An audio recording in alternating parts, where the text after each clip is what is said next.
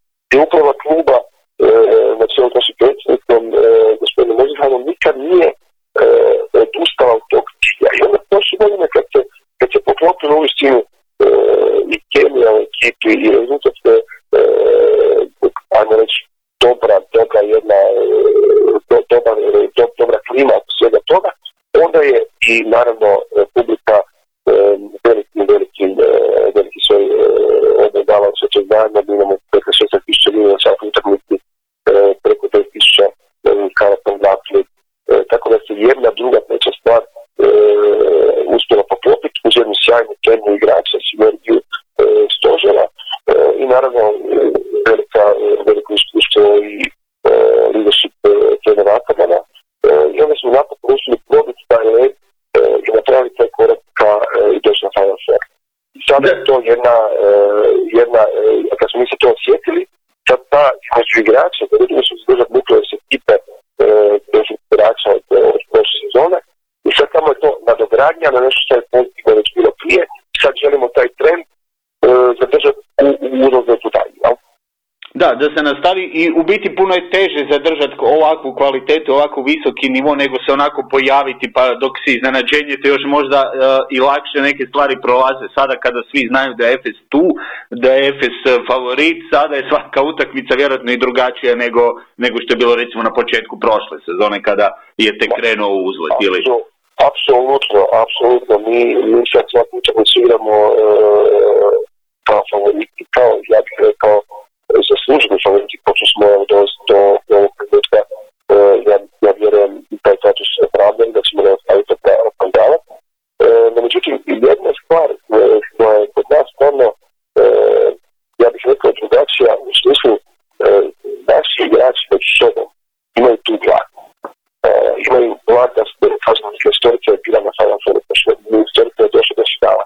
Istorica je bila iznimno blizu uzimanja tog, mislim, osvajanja tog trofeja. I sad, ti su ekstra dodatno motivirani, tako da kod njih nema nekakve,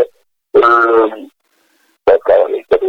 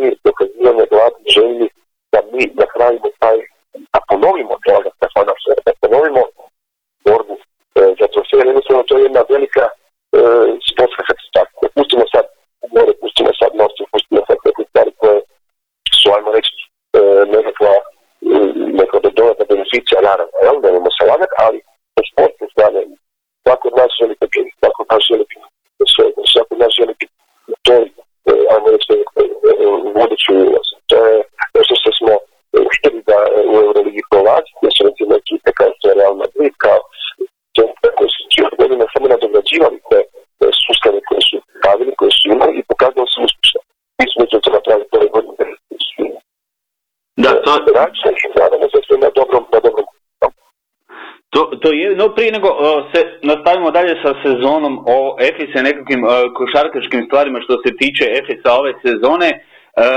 vratio bi se na novi format Eurolige. Kako to izgleda sada iznutra? više utakmica, dvije utakmice tjedno, ta putovanja, uspjevali se to nekako normalno posložiti, ima tu puno više tih onda putovanja iz jednog grada u drugi grad, premještanja manje vremena vjerojatno za neke treninge, e, drugačije i s analizama uoči utakmica i pripremama, e, odnosno između e, tih dana kada se odigraju dvije utakmice tjedno i priprema mora biti drugačije, odnosno manje vremena. Je li to sve i plus za Euroligu s obzirom da imamo nekakve pozitivne smjernice tipa punih dvorana ima, pa bi te htio pitati kakav je iznutra uopće osjećaj oko toga, da li je to nešto pozitivno u Euroligi, odnosno da li se gleda na to pozitivno. I imamo recimo jedan zanimljiv trend, srušen je nedavno rekord po broju produžetaka, u jednoj sezoni, doduše veći je broj utakmica, ali gledajući postotak, to je drugi najveći postotak produžetaka u povijesti Eurolige i samim time dobili smo nekakvu kompetitivnost, odnosno potvrdu kompetitivnosti. Samo u sezoni 2006-2007 bio veći postotak recimo odlaza kao produžetak po broju utakmica. E, dakle, e, ta, to je jedno sjajno pitanje zato što e, baš sam i, sam analizirao te stvari, ja sam imao priliku, kao što sam rekao ranije, veliko zadovoljstvo još starih vremena dok, dok, dok sam bio u Ciboni, dok sam igrali Euroligu sa Cibonom, u onom starom, starijem formatu, pa do ranijih faza ESUS-a kad se također u tom starijem formatu, pa do sada. E, mislim da je Euroliga organizacijski e, izrasla u jednu fenomenalnu, e, fenomenalnu igru, definitivno najbolji e, ono, by far e, uz, uz NBA. E, da je ovaj novi format e, veliki, veliki plus e, kako za, e, kako za, za nas koji smo tu sudionici, da prije svega naravno za, za, za navijače i ljude koji prate ligu. Ovo je sad e, jedan, jedan format koji stvarno daje na velikim dinamiku skije sa svima, dvije utakmice, e, česta gostovanja. To je stvarno, kažem, jedna, jedna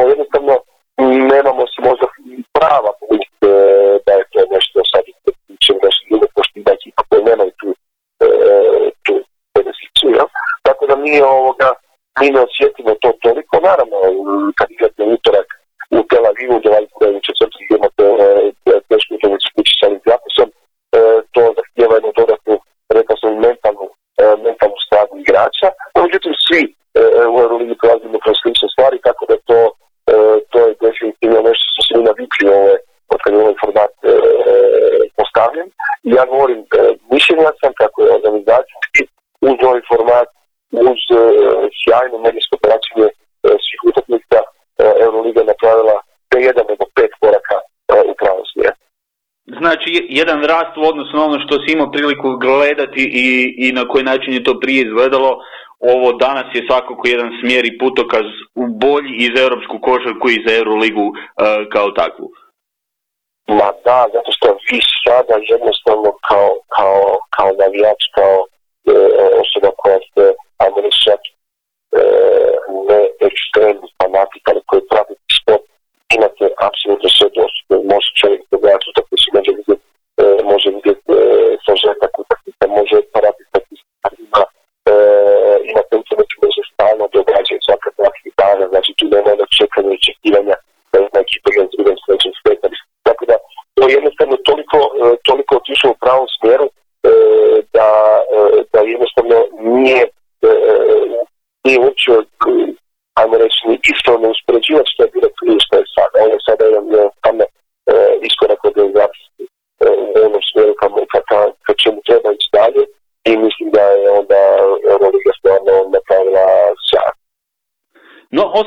organizacijskog iskoraka imamo još jedan uh, pozitivan, ajmo reći, ne, možda neće biti trend, ali sigurno jedan dobar smjer je recimo povratak nekih igrača europskih iz NBA, prvenstveno tu mislim i recimo na, na ključno ime možda za, za europsku košaku više zbog imidža i činjenice da možda nekima drugima olakša da donesu takvu nekakvu odluku ako nemaju svijetlu budućnost u NBA-u, a govorim naravno o povratku Nikole Mirotića koji ne samo svojim uh, povratkom nego i igrom i onim što je donio Barceloni i jedan plus za Euroligu i Europsku košaku. Slažiš li se s time i misliš li da možemo vidjeti u budućnosti slične primjere gdje će igrač možda odbiti i veći ugovor u NBA-u, a ipak prihvatiti Euroligu prvenstveno zbog toga što će ovdje imati jednu ozbiljnu ulogu ili, ili status zvijezde kako ima Mirotić. U ostalom Mirotić stvarno je nekoliko utakmica i sam riješio ove sezone i samim time pokazao da je, da je jedan veliki plus. Da, to je sjajno pitanje i, i, i apsolutno, apsolutno sam suglasan e, u svemu što se stavio. E, jer tu se ponovo možemo paralel s ovom modalizacijom koju smo pričali e, nešto ranije. E,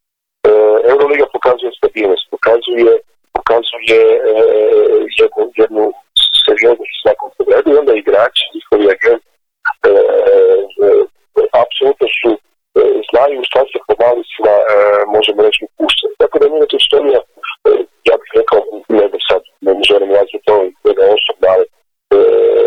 kazano se super ispravnu odluku, to je super zvijezda, veliki europski igrač, došao je veliki i samom i tom klubu, a i sebi je pokazao da je ta odluka ispravna, da je došao jednu sredinu koja je ambiciozna, da je zadovoljio sebe također ali i na četvrtosti, pošto se će tamo nastaviti, tako da to njemu nije nikak sve dao. Da, e, zanimljivo je recimo da imamo nekoliko hrvatskih igrača koji se spominju e, da bi mogli e, možda da bi im bolje bilo da igraju Euroligu, ali ipak su prihvatili više NBA. Imamo primjere mladih igrača koji odlaze iz Europe u NBA bez da su možda osjetili pravu Euroligašku utakmicu ili jednu sezonu i dobivamo tu ne, ne, rupu, odnosno igrači u svojim karijerama dobivaju rupu jer kao da se preskače određena stepenica e, ili zaobilazi radi nekakvih drugih stvari što radi mogućnosti možda boljeg treniranja, boljih uvjeta ili većih financija, ali u svakom slučaju onaj igrački dio razvoj se na neki način tu uh, gubi ili uh, nedostaje da bi, uh, da bi se napravio nekakav danji korak u individualnoj karijeri određenog igrača. A gle, ja sam tu po tom pitanju, ja malo old school i i apsolutno ni jednoj sekundi ne želim da, da, da reći da tome razmišljaju ispravno, tako da kada za to vražem. To je moje skromno mišljenje e, i, i imam nekako, ajmo reći, nekakve razloge da bih da mogu vjerovati da to je skromno barem za sad. Ja vjerujem da E, svi ti igrači koji smo sad spomenuli, pa si možemo govoriti o Mijetiću, možemo govoriti o igračima, našim igračima, e, ne želimo ulaziti u, to šta je isto što nije za jednog ili drugi od ili pet igrača, jer takvi igrači je jedinka da njihova karijera e, ima određene, određene puteve koji se u nekim dijelovima, ajmo reći, sve u nekim dijelovima su onak. Ja mogu reći s naših primjer, recimo čak iz u Efesu, gdje smo mi ispratili nekih igrače ajmo reći na ispravan način koji su naši Dario Šarićem, pa dobro pa Teddy Osman koji je što sve, ajmo reći, prve korake napravio ovdje, onda su, ajmo reći, ne toliko zeleni, otišli u NBA Taj svježi primjer Luka Dončić koji je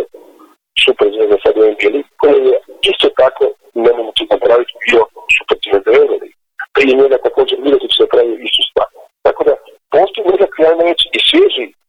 dokazi kao što su ti igrači koji su nabrani, koji su napravili sjajnu stvar otakom u Evropi, e, tijekom njenog iskustva i natjecateljskoga igračkoga osobnog rasta i oni su više NBA kao polugotovi ili polutestirani igrači ili skroz testirani igrači i tamo napravili sjajan iskorak dalje. E sad, e, isto tako, ne vjerujem da postoji nekakva formula koja se može popiti pristati na svakog igrača koji pokazuje talent da može biti dobar evropski igrač ili na NBA perspektivu, pa ajmo sad svi popiti isto, isto, isto. Ne, naravno, tu postoji e, recimo e, primjer e, najnoviji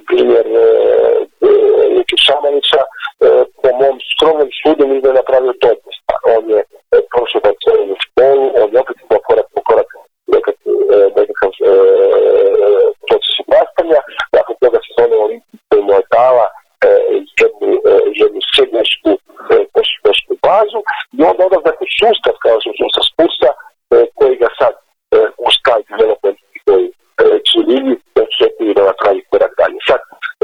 mislim da je to ispravan način i da je ovo isto način koji sam ranije pokrio. No, međutim, mislim da europski igrači moraju osjetiti trenjačku košarku u Europi na bilo kojem nivou, testirati sebe, onda se otisnuti preko bare, kažem na bilo kojem nivou, rekao sam bare Lukac, je to kroz e, Barcelonu i kroz, i kroz Olimpiju, pa i onda napravi iskorak dalje. Mislim da e, odlazak sam po sebi talentiranog igrača koji nije osjetio ništa u, u Europi, e, e, nikako ne daje jednu bazu e, koja će njima pomoć u njihovom razvoju preko bare. Tubac je napravio sjajnu stvar koji je također osjetio jedan razvoj u Europi i igra Euroligu, ali je osjetio bio je Simoni, bio je Legi. E, e, mislim da se i deset Čiža je bio u Zadošom Faki, bio je slično preko. E, tako da, svi ti novci koji su napravili e, jedan iskorak, ma, je neko veći, neko manji, e, su olakšali sebi proces adaptacije opet preko bare. Tako da možda smo otišli jednu, jednu drugu sferu razgovora sada, ali vjerujem da, da nema preskatenih stepenica. Niko, e, ono što ja znam, niko već nije postao igrač da je preskočio neke stepenice, pa i onda odjednom sada on stvarno, kao e, evo mene sad treba on To mislim da, da se to još nije dogodilo, a i ne vjerujem da sam da, u biti započeo sam tu temu jer sad dolazimo do obratnog smjera, a to je kako i na koji način američki igrači, prvenstveno naravno koji dolaze u Europu, uh, uspjevaju ovdje se uh, na neki način skratiti, postići nešto važno, ali imamo jedan primjer kojeg ti nam možeš super uh, malo ispričati, a to je Shane Larkin. Shane je došao u Europu,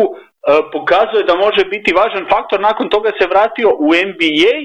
i onda opet dolazi do tog e, slučaja gdje ne uspijeva u Bostonu u svom e, zadnjem navratu e, doći do neke veće prilike, ali opet kao da se njemu pojavljuje neka želja da bi htio da može, da, da, da, da smatra da vrijedi više, povratak opet u Europu i tu dolazi do ovog preporoda i do ovoga što je danas ovdje. Na neki način čovjek koji stvarno evo par puta ove sezone već došao do 40 pojena, ne samo srušio rekord ove nove ere, e, nego i nekoliko, e, nekoliko utakmica već na, na, na način na koji igra stvarno radi najveću razliku i evo danas je ponajveće ime Eurolige. Kako se uspio jedan Amerikanac koji nije možda kvalitetom najbolji od svih koji su došli u Europu, ali uspio se nametnuti na taj način i doći do ovih visina na kojima je danas. Evo na koncu možda i odvede vas i Efes do, do naslova u Euroligi. Pa dobro, mislim, Šenova priča je, e, i sam si rekao, vrlo interesantna, on je htio je tiše i vratio, on je definitivno po svim svojim e, karakteristikama e, NBA igrač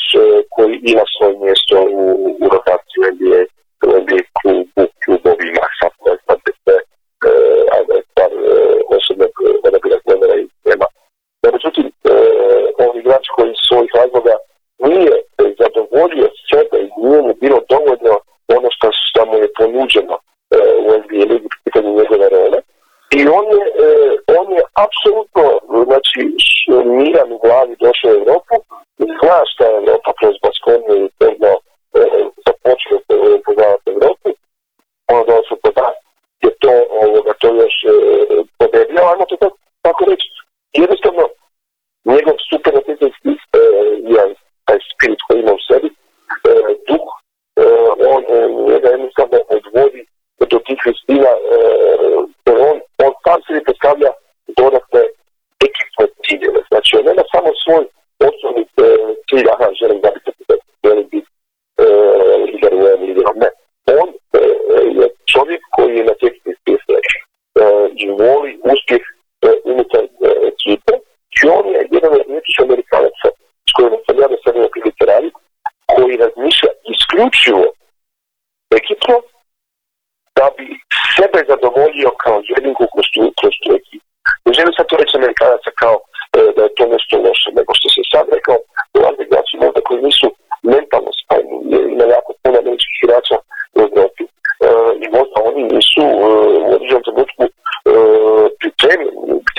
koji su tu, koji su tu uh, ciljevi, šta je, šta je Evropa, jel, pa treba malo da se adaptiraju. No, međutim, uh, definitivno primjer, uh, a imamo još takvih igrača u klubu, ali sve je primjer super zvijezde, odnosno igrača koji ima potencijal super zvijezde, koji uh, ne pokazuje taj svoj ego i nema ego individualni, nego njegov ego se hrani uspjehom ekipe. I iz tog razloga ekipa radi za njega, ekipa to osjeti i iz tog razloga on u, u stopu te ekipe i tog sustava igra jednostavnije nego što je možda igra da, tako, da, da nije tako postavljeno. Tako da, e, već je jedan svijetlo, svijetli primjer igrača koji ne pati o svojim e, NBA danima. E, ne mogu reći da ne mogu ni potvrditi da on nema možda u sebi jedan, jedan 5%, 3%, 15% šala da je tako je bio ostala situacija koja je ostala, ali definitivno se ispunio, ispunjava e, i igrački, e, ali i, i, i osobno on sam e, svojim boravkom e, u Europi i kažem nadam se da se upravo sa svekom želim vjerovat i nadam se da će, da će nas kao ekipa odvesti do e, najviših, e, najviših e, cijela Europi. Da, to je, to je stvarno jedna, jedna lijepa priča što se njega tiče i drago mi je, evo i drago mi je da se našla u ovoj situaciji gdje na neki način e, se pokazuje da netko tko e, nije možda predodređen e, na prvu bio da, da će imati takav uspjeh u Europi svojim pristupom i svojim ovim ekipnim e, razmišljanjem u biti pokazao da, da Amerikanci mogu napraviti fantastičnu karijeru, oni koji možda u NBA-u imaju mjesto, ali nikad neće imati takvu šansu kako bi recimo dobili u Europi u Euroligi na ovom nivou i to sigurno onda može biti plus za europsku košaku da danas sutra dobijemo još kakvog igrača njegovog profila više ovih nekakvih ljudskih vrlina i, i, i osobnosti koje ima. Ja sam uvjeren u to, ja sam uvjeren da ovo sve smo sad pokrili znači od organizacijskog e, aspekta Eurolige do medijskog praćenja Eurolige do uspjeha igrača e, su svijezde u Euroligi, do profiliranja i filtriranja tih e, igrača koji su sada u Euroligi, smo u svim nivoima, imate jako, jako kvalitetnih igrača iz svih zemalja svijeta. E, jednostavno ljudi sad polako i agenti, ljudi koji se tim zajedno bave, e, mislim, oni znaju za ove stvari, oni znaju za ove ligu, svi prate. Tako da i sad ti igrači koji dolaze, možda koji nemaju svoju e, rolu u NBA ligi ili ono drugdje, e, gledaju jednim okom, gledaju grečkom oka, da li bi možda mogao ja jednog dana, da li bi meni mislim, posto su to igrači koji e, žele, pretpostavljam da žele, da žele napred, da žele, da žele rast da se žele natjecati. A onda je Liga definitivno jedan sjajan izlog, uh, kažem, za, za tako što. To je. U svakom slučaju, ajmo sada malo o sezoni koja se ove godine uh, proširila na veći broj uh, utakmica i gdje je Efes nastavio uh, u istom ritmu ili ajmo reći na istom jednakom uh, nivou uh, gdje je lani stao, znači nakon uh, tog poraza u finalu sezoni u kojoj stvarno uh, nema tko šta prigovoriti E, e, Efesu ove sezone su jednako kvalitetno e, nastavilo i evo borba je, odnosno playoff je osiguran, jedino je pitanje, odnosno bore, da se potvrdi to prvo mjesto koje u ovom trenutku izgleda izgledno s obzirom da, se, da, je, da su prvi pratitelji Reali Barcelona na, na, na dva poraza udaljeni. Što je bilo ključno da Efes, e, osim znači, da se zadrže igrači, što je još bilo ključno i, i je ključno do sada da Efes u ovoj sezoni izgleda e, jednako dobro, ako ne i bolje nego lani, odnosno e, kao da se vratio da bi odigrao ponovno finale i dobio tu utakmicu koju je lani izgubio. Pa ja, evo, ova sad zadnja rečenica koju sam rekao, mislim da je to, da to slikava, da to slikava nekakav naš moć superant, nekako našu ideju zvijezdu vodilju mi o tome da pričamo na dnevnoj bazi kad smo krenuli sa, sa kampom ovo ljeto, odnosno sa pripremama. I igrači među sobom te stvari jako transparentno govore. Njihova je to želja. Znači, to sad nije nešto nametno jer postoje ekipe, nisu oni jedina ekipa u Europi koju ulažemo, da pače ima ekipa koja ulaže puno više od nas financijski možda, ali nije, e, e, puno puta to nije garancija uspjeha. Moraju se puno, puno stvari posložiti, a mi želimo vjerovati da smo na pravom putu po pitanju tog što sam i ranije se, e, karakternog, e, ajmo reći da su posložili te, te naše, te naše e, u našem mozaiku, e, da su uspjeli igrače koji su karakterne i neprijateljski na tom najvišem nivou. I onda oni od samog početka e, žele onu, mm, onaj osjećaj koji su osjetili su vodili u Vitoriji, želimo ga kopirati. I ovo što sam rekao,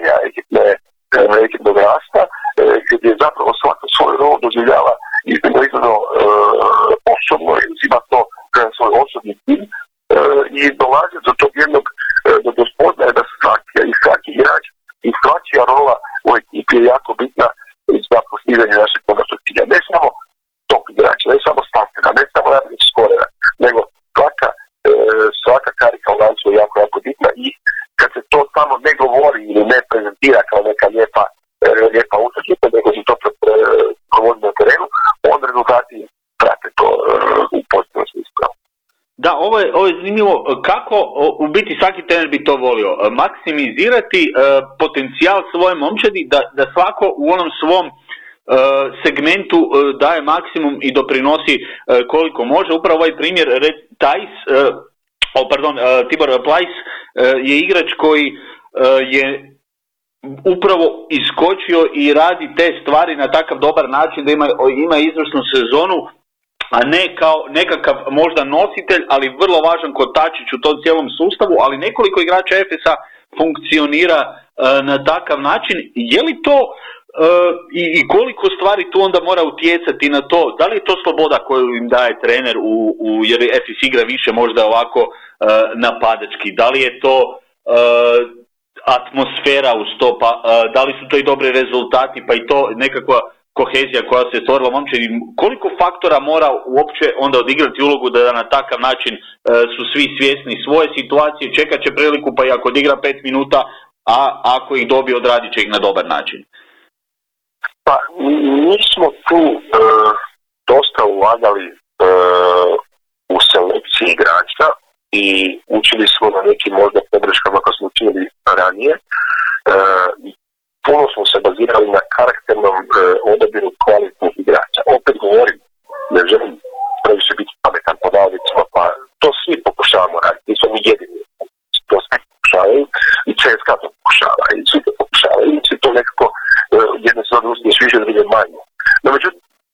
pa ok. E, e, i, I onda,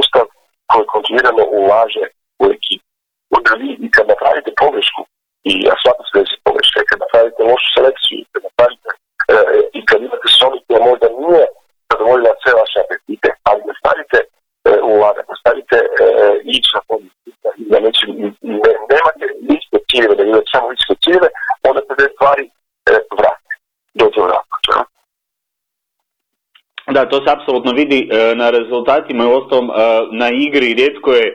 gdje e, na, možemo, rijetko gdje možemo naći manu u Efisovoj igri ove sezone, ali naravno uvijek se može u nekim stvarima bolje. Mi, možemo, mi, mi možemo, mi možemo, ali to će sada naša interna mi crna analiza, tako da to pokušavamo prikriti, sakriti i ispraviti ovdje držati da reći najviše, najviše moguće. Pa, baš sam, Ba, baš sam to ti reći, uvijek se može bolje, naravno da ćemo uvijek svi težiti savršenstvu, ali e, Efes u određenim trenucima izgleda kao da, da rijetko i malo greši, odnosno dobro se to e, e, prikriva. Jedna od stvari koju sam primijetio zna biti problema sa ofenzivnom skokom protivnika, iako recimo s druge strane to se vrlo dobro kompenzira nekim drugim segmentima, jako malo izgubljenih lopti, e, jako malo prekršaja koje Efes e, radi kao ekipa, a s druge strane e, šuterska forma, odnosno tu i u šutu za dva pojena i za tri pojena se drži jedna, jedan visok nivo, pa samim time treba se ići s vama na više pojena ili i imat ili i biti na visokom nivou obrambeno cijelu utakmicu da se dođe onaj egal gdje vas je par puta onda netko uspio pobijediti jer kažem, stvarno, e, stvarno o nekoliko tih stvari e, vrhunski funkcionira, naravno kad imaš jednog, dva individualca koji su tu odlični, ali prvenstveno to je ta vanjska linija e, Micić Larkin, pa onda još jedan igrač poput Simona, znači puno tih igrača koji mogu nešto sami napraviti sa loptom u rukama. Pa da, gledajte, kod nas je, sad sam samo dotakli, Uksa bazično ovoga pošto je njegova uloga u ovoj ekipi iznimno, bitna. E, u, u, sustavu koji, koji Cedar Ratovan e, ima, e, taj igrač na poziciji 3 koji može prepokriti dva, koji igra s e, i ima, e, ima vrlo, vrlo dobar šut za 3, e, glavu i taj beli koškarski IQ, e, onda taj igrač zapravo povednica svih linija u, u, u ekipi. I Kruno to je. I Kruno igra e, apsolutno e, svoju ulogu koja je, koja je krucijalna e, u, u našoj igri e, i njegova, njegova rola je apsolutno nezamjenjiva. On je, on je ta pozicija tri koji će vrlo malo u Europi. Možemo na prskljene ruke nabrati igrače koji su na toj poziciji trojke, koji igraju e, i jasni su igri bitna rola i asistenti su, a jebaci su. E, tako da E, iznimno mi je drago, naravno, e, što, što, što smo ovo svemu zajedno i što, što Krumo igra ovako kako igra i nadam se da će, da će, ovoga, da će to će nastaviti još, još dugi niz godina, pošto je on biznis kao, e, kao kvalitetno to što stavi za da, i, i stvarno na dobar način doprinosi iz tog drugog plana, naravno neki put u toj ulozi primarnog E, igrača s loptom i, to dobro fun, e, funkcionira. Ajmo se malo krenuti e, drugim ekipama. Za početak, tko je po tebi recimo ugodno iznenađenje ove godine Euroligi i zašto, na koji način, koja ekipa te recimo onako ugodno iznenadila u pozitivnom smislu? Pa, mislim, ja jednostavno dan danas moram reći da vidim lošu ekipu Euroligi. Tako da ja još, još lošu ekipu nisam vidio. E, to je pod broj jedan i to je opet e, komponent. Moje osobno mišljenje, kažem, e, jedna ekipa mi onako zapala za oko svim tim našim pripremama e, je Berlinska Alba, e, koja igra, e, igra jednu iznimno dinamičnu košarku i koja je u svakoj utakmici unutra. Znači, bila, bila doma, bila u gostima, e, oni su u utakmicu oni imaju, oni su izgubili sezonicu sa Baskonijom zadnjim, zadnjim šutom. Oni su igrali sa svima u nekom, ajmo reći, e, donekle egalu, bez obzira su su imali također neko, ajmo reći, starih igrača, međutim posjedovali su nekakve nove igrače na sceni i igraju jedan sustav koji je vrlo, vrlo interesantan. Drago mi je recimo vidjeti da u tom sustavu, kompetitivnom sustavu Eurolige, ali i Njemačke lige gdje vrhu, recimo naš mladi igrač, recimo Nikić, ima svoju rolu. I to je ono što recimo me fascinira kod, kod recimo trenera koji ste kao što je recimo Aito, cijelu svoju karijeru recimo od, ne znam, Riki Rubija do svih igrača koji su nešto u španjolsku prizmu napravili u ligi su prošli kroz su njegovu školu i oni dan danas istu, isti princip treniranja igre od što zastupa i zato me da kažem, evo, meni stao da me onako ugodno iznenadila u smislu kako ne odstupa iz svog sustava, bez obzira ko na terenu bio, bez obzira ko protiv bio, oni imaju taj jedan svoj sustav, profilaju se neki igrači koji su možda nova imena na, na europskoj euroligaškoj sceni i igraju kompetitivnu koštu. Da, sad kad si baš spomenuo Albu, imao sam priliku nekoliko puta ih gledati ove godine, stvarno taj stil i ta ofenzivna košarka, čak sam čuo, sad ne znam više od koga točno, ali jedan zanimljiv komentar, zašto je Aito uh, Reneses jedan od najboljih trenera za mlade igrače? Upravo zbog svog uh, ofenzivnog uh, stila igre i, i više posjeda u, u, napadu, jer na taj način mladim igračima omogućava da brže razmišljaju, brže rade, ali se i dobro razvijaju u takvom sustavu i da to jako puno pomaže mnogim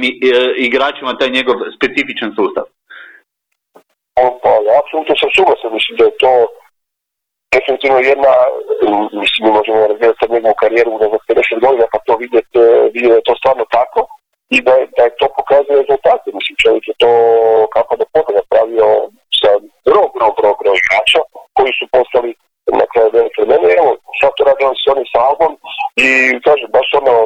i u pripremi za njih i u analizi njih baš, baš se vidi taj jedan tipičan e,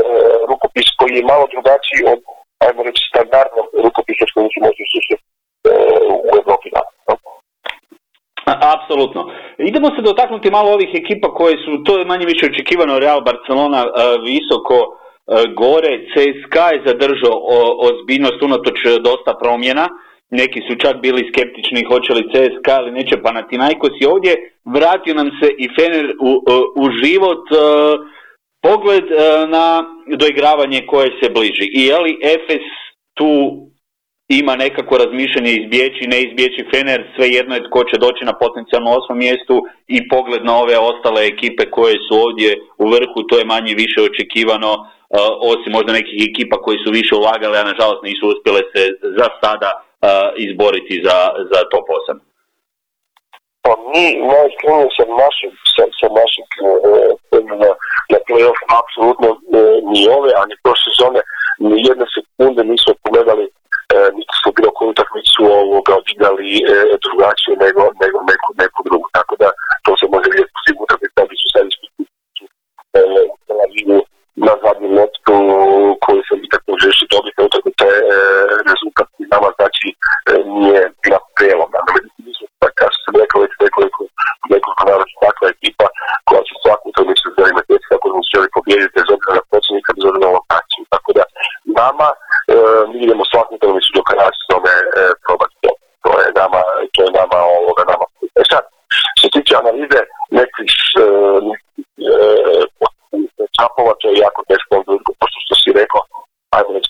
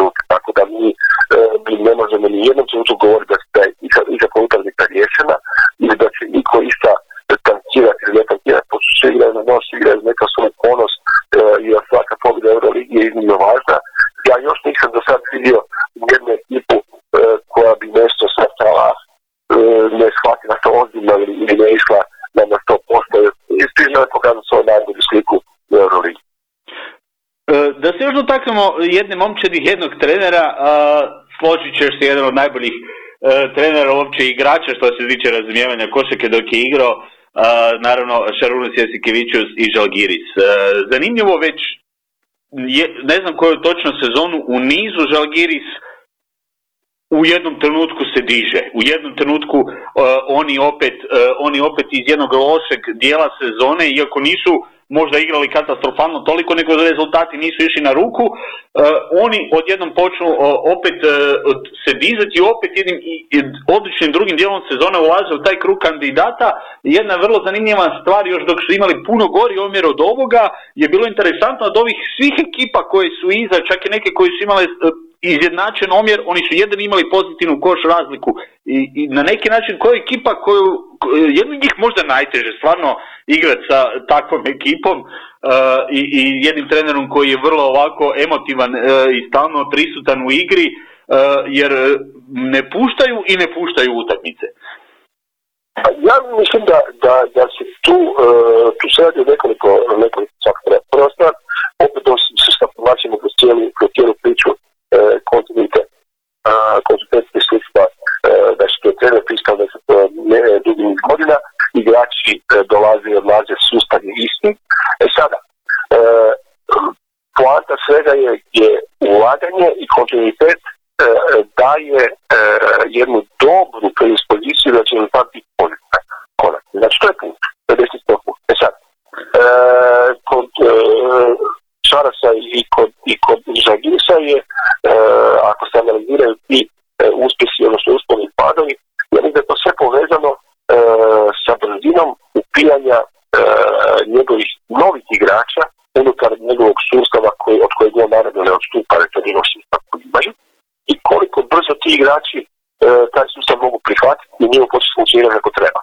Tako da oni imaju te određene gapove e, gdje možda ozljeda ili nekakva trenutna forma im ne dozvoljava da prate sustav do kraja, a onda se dogodi kad to se možda klikne i kad taj sustav krene proizvoditi rezultate koje proizvodi pa onda ih dovede u borbu za play-off. E, jer, ne znam, analizirajući njih e, unazad ovih sve godine kad se trebamo s njih, to je, to je sustav. Znači oni imaju e, sustav koji, koji, koji on funkcio, koji on forsira, koji on postavio i koji njima donosi rezultat. E sad, samo je pitanje e, e, kad se igrač uklopi taj sustav, ukoliko se ne uklopi njega više tamo nema, e, mislim tog igrača, ja? E, tako da onda e, mislim da je to specifična jedna situacija sa sa elitanske škole e, i, i naravno njihovog trenera, e, gdje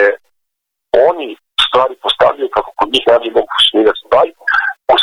težak domaći teren, vi morate stvarno biti maksimalno koncentrirani da budete pogotovo,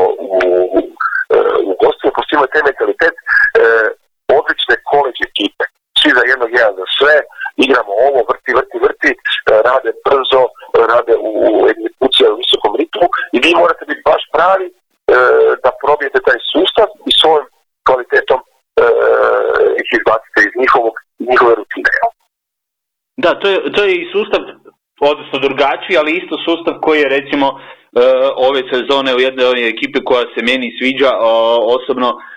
Makabi koji zna stvarno imat odlične utakmice znao imati ove sezone i gdje se upravo isto vidi ta jedna trenerova crta Seropulos od kada je stigo ta ekipa je rasla i danas je jedna druga ekipa od onoga što je bila prije njegovog dolaska, barem u ovom zadnjem vremenu nakon ono, one, onog naslova sa Bletom. Pa dobro, e, teško je uvijek e, komparirati, znate, i, i sustave, i trenere, i, e, pošto sve je to vrlo specifično jedan drugo. Mislim da, e, da je ovaj sustav koji, koji ima Žalgiris uistinu specifikan za Žalgiris kao klub, za Šarasa kao trenera, za Litu kao podneblje i naravno oni tu oni su tu uistinu specifični. Ja, ja, ja teško mogu komparirati sa, e, sa drugim, e, sa drugim e, ekipama